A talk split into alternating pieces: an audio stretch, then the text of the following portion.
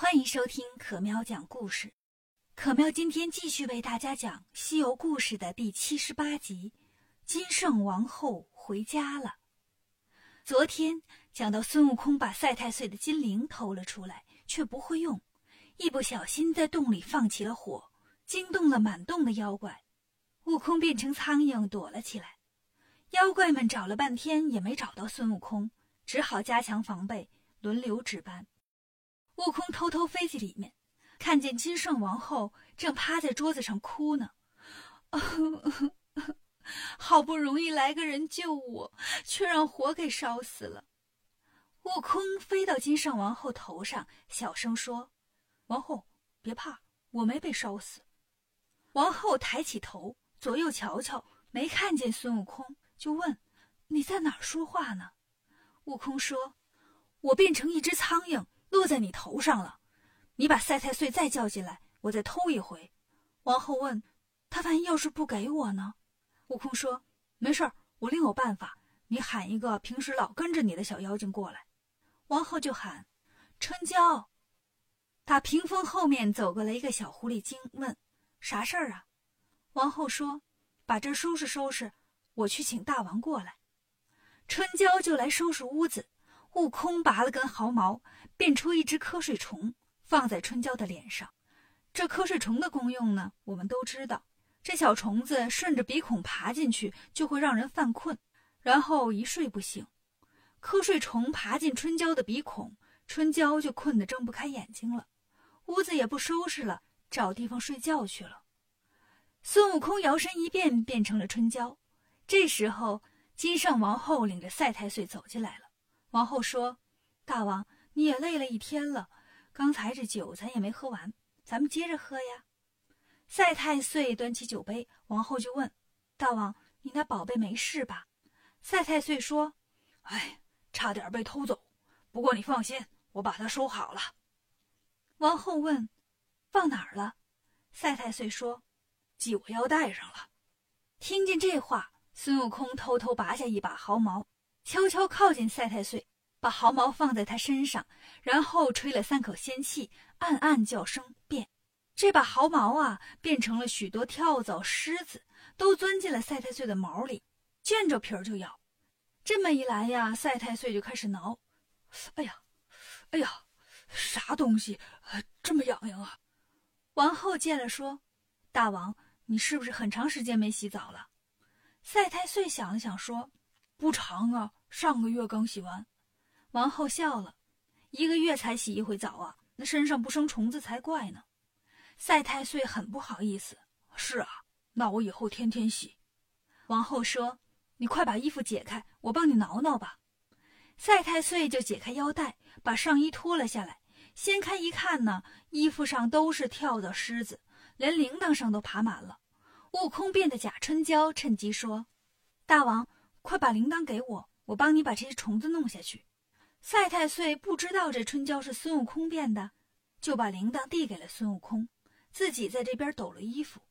悟空趁他不注意，把铃铛揣起来，拔下一根毫毛变了个假铃铛，然后把那些变成虫子的毫毛又收回来，把假铃铛递给了赛太岁。赛太岁也认不出真假，把铃铛递给王后说：“这回你可得收好了，可别再让人偷了。”王后接过铃铛，放进箱子里锁好了。赛太岁说：“哎呀，这天也不早了，我得回去睡觉了。晚安吧，金圣。明天咱再接着玩。”赛太岁睡觉去了。悟空呢？等妖怪们都睡着了，把瞌睡虫也收回来，现了本相，来到洞门口。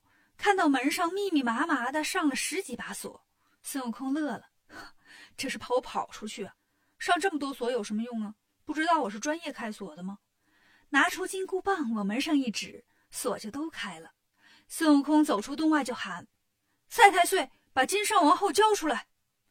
小妖们听见喊声起来了，看见大门开了，又听见孙悟空在外面喊，谁也没敢出来，把门关上，又上了锁。然后小声商量：“咱得去告诉大王去啊！你去啊！大王刚睡着，我可不敢去。大王起床气大着呢，没睡醒，让我叫起来，非咬我不可。那就让他嗯，在外面自己喊吧，咱谁也甭搭理。”小妖们商量好了，孙悟空不知道呀，在门口喊了一宿，也没见一个妖怪出来。天亮的时候呀，孙悟空喊：“赛太岁，放金圣出来！”实在是喊不出声了，就拿金箍棒砸门，咣咣咣，咣咣咣。赛太岁起床了，听见有人敲门，就问：“怎么不去开门呢？”小妖们赶紧过来说：“大王，外面有个人要大王把金圣王后交出去呢。”赛太岁一听，出去问问他哪儿来的。小妖也不敢开门，隔着门问：“谁敲门呢？”悟空说：“我是朱子国请来的外公，来接金圣王后的。”小妖回来告诉赛太岁，赛太岁奇怪呀，就来找王后问：“金圣啊，你们国家有姓外的吗？”王后说：“这我可没听说过。”赛太岁说：“好吧，管他姓外姓李呢，我出去看看。”说着，拿着一柄宣花大斧子，带着一群小妖出了洞，问：“哪个是朱子国的外公啊？”悟空说：“我，我是你外公。”赛太岁说：“哦，我才听明白，你这是占我便宜呀！哎，你嗓子怎么了？”悟空说：“我怎么了？”我喊一宿了，赛太岁乐了，哈哈哈哈哈！你这么傻，还敢上我这儿来呀？悟空说：“ 原来你不认识我呀？好，那我告诉你，我就是五百年前大闹天宫的齐天大圣，现在呀，保护唐僧去西天取经。”赛太岁说：“哦，原来你就是当初那个闹天宫的呀！你取你的经，我当我的妖怪，咱俩井水不犯河水，你上我这儿闹啥呀？”悟空说：“你不好好做妖怪，抢人家王后，我不闹你闹谁呀？不要走，吃外公一棒。”两个人在洞口这就打了起来，打了五十多个回合。赛太岁感觉自己呀打不过孙悟空，就想歪主意了。他停下来说：“先别打了，大清早的就让你闹起来，我还没吃早饭呢。等我吃完饭呢，咱再接着打。”孙悟空知道他要干嘛，一点也没着急，就说：“吃去吧，多吃点啊。”赛太岁赶紧跑进洞里喊：“金生啊，快把我那铃铛拿出来，我好去烧那个猴头。”王后也不知道那铃铛早让孙悟空给调换了，犹犹豫豫的不想给。赛太岁着急呀，我快点的！王后只好打开箱子，把铃铛递给赛太岁。赛太岁拿着铃铛出来，在地上捡了把土，往空中一扔，看见土往左边飘，就跑到孙悟空右边。哎，我站这边。然后对孙悟空说：“孙悟空，有能耐你别跑，你看我有有铃。”悟空笑了：“你有铃，我就没有吗？你看看我这怎么样？”说完，把真的铃铛拿了出来。赛太岁看见愣了：“哎，你你那紫金铃怎么跟我这一样啊？你那哪儿来的？”悟空说：“我不告诉你，要不你先说说你那是哪儿来的？”赛太岁说：“我这个。”我这个是从太上老君的八卦炉里炼出来的。悟空听了更乐了，哈哈哈哈！告诉你，你别害怕，不光我这铃是八卦炉里炼出来的，连你外公我呀也是八卦炉里炼出来的。赛太岁瞪大了眼睛，啊，这么厉害吗？悟空说：“那当然了，我也不欺负你，我让你先摇铃。”赛太岁拿着第一个铃晃了晃，没反应，又晃第二个，还是没反应，晃第三个，依旧没反应。赛太岁纳闷儿啊，平时挺灵的，怎么关键时候不好使了呢？悟空哈哈大笑：“轮到我了吧？”说着，三个铃铛一起摇，叮叮当，叮叮当，铃儿响叮当。这么一摇呀，红火、青烟、黄沙一齐都出来了，把麒麟山都给烧着了。悟空又念了个咒，叫声“风来”，平地就起了一阵大风。这火趁着风，把赛太岁围在了中间。正这个时候，天下雨了。悟空说：“哎呀，这妖怪命真好，没有这场雨，他就让火烧着了。”半空中有人说话了：“啥命好啊？我要是来晚点啊，可不就烧着了吗？”悟空抬头一看，见观音菩萨左手托着净瓶，右手拿着杨柳枝，蘸着水呀，在那儿灭火呢。悟空赶紧把铃铛揣起来，过来问：“菩萨，你怎么来了？”菩萨说。我是为了这妖怪来的，这妖怪呀是我平时骑的那个金毛猴，他呀趁着我那小牧童睡觉的时候，跑下来帮助朱子国国王来了。悟空说：“菩萨，咱不带这么骗人的啊！他这是害人，怎么是帮助人呢？菩萨说：“事情是这样的，这朱子国的国王还是王子的时候，喜欢打猎。有一天呢，他出去打猎，看见两只孔雀，就用箭射它们。可他不知道，这俩孔雀是有来历的，他们的妈妈是西方佛母孔雀大明王菩萨。孩子受伤了，妈妈能不伤心吗？佛母呀，就诅咒他。”让他生三年病，那时候我正好赶上，这小猴子也听见这事儿了，就记住了，过来把王后骗过来，让国王生三年的病。他要是不来呀，国王受的惩罚就更多了。悟空说：“哦，这么回事，那他也该打。”菩萨说：“别介，你看我面子，别打他了。”悟空见菩萨求情，就答应了。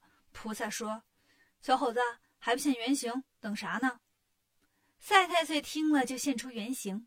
菩萨骑上去，往他脖子上一摸，发现金铃铛不见了，对悟空一伸手：“悟空，把铃铛还给我。”悟空眼睛看着别处，说：“嗯，啥铃铛？老孙不知道。”菩萨说：“你这小贼，要不是你偷了他的铃铛，就是十个孙悟空也别想靠近他。快拿来！”悟空说：“我真没看见。”菩萨说：“没看见是吧？”行，哎呀，那个紧箍咒怎么念来着？悟空赶紧说：“哈哈哈！哈菩萨，哎呀，你看我这里怎么有个铃铛呢？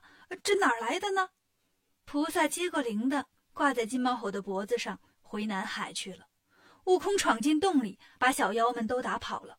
他拔了一些草，扎了一条草笼，对金圣王后说：“你坐在草笼上，闭上眼，别害怕，我带你回家。”王后坐到草笼上，闭上了眼睛。孙悟空使了个法术，王后听见耳边呼呼的风响。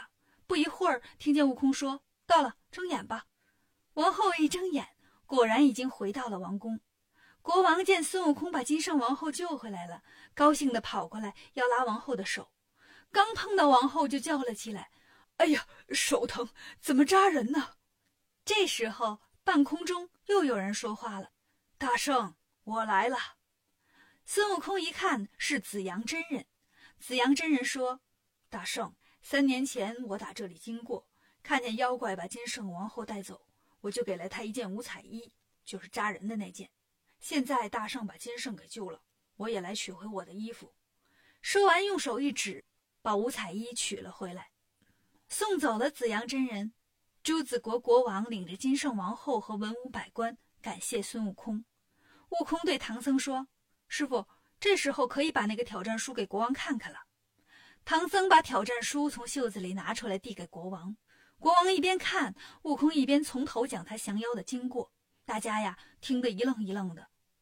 孙悟空帮助朱子国国王救回了王后，唐僧师徒又继续上路了。前面还会遇到什么危险呢？关注可喵讲故事，订阅《少儿西游记》，更多精彩等着你。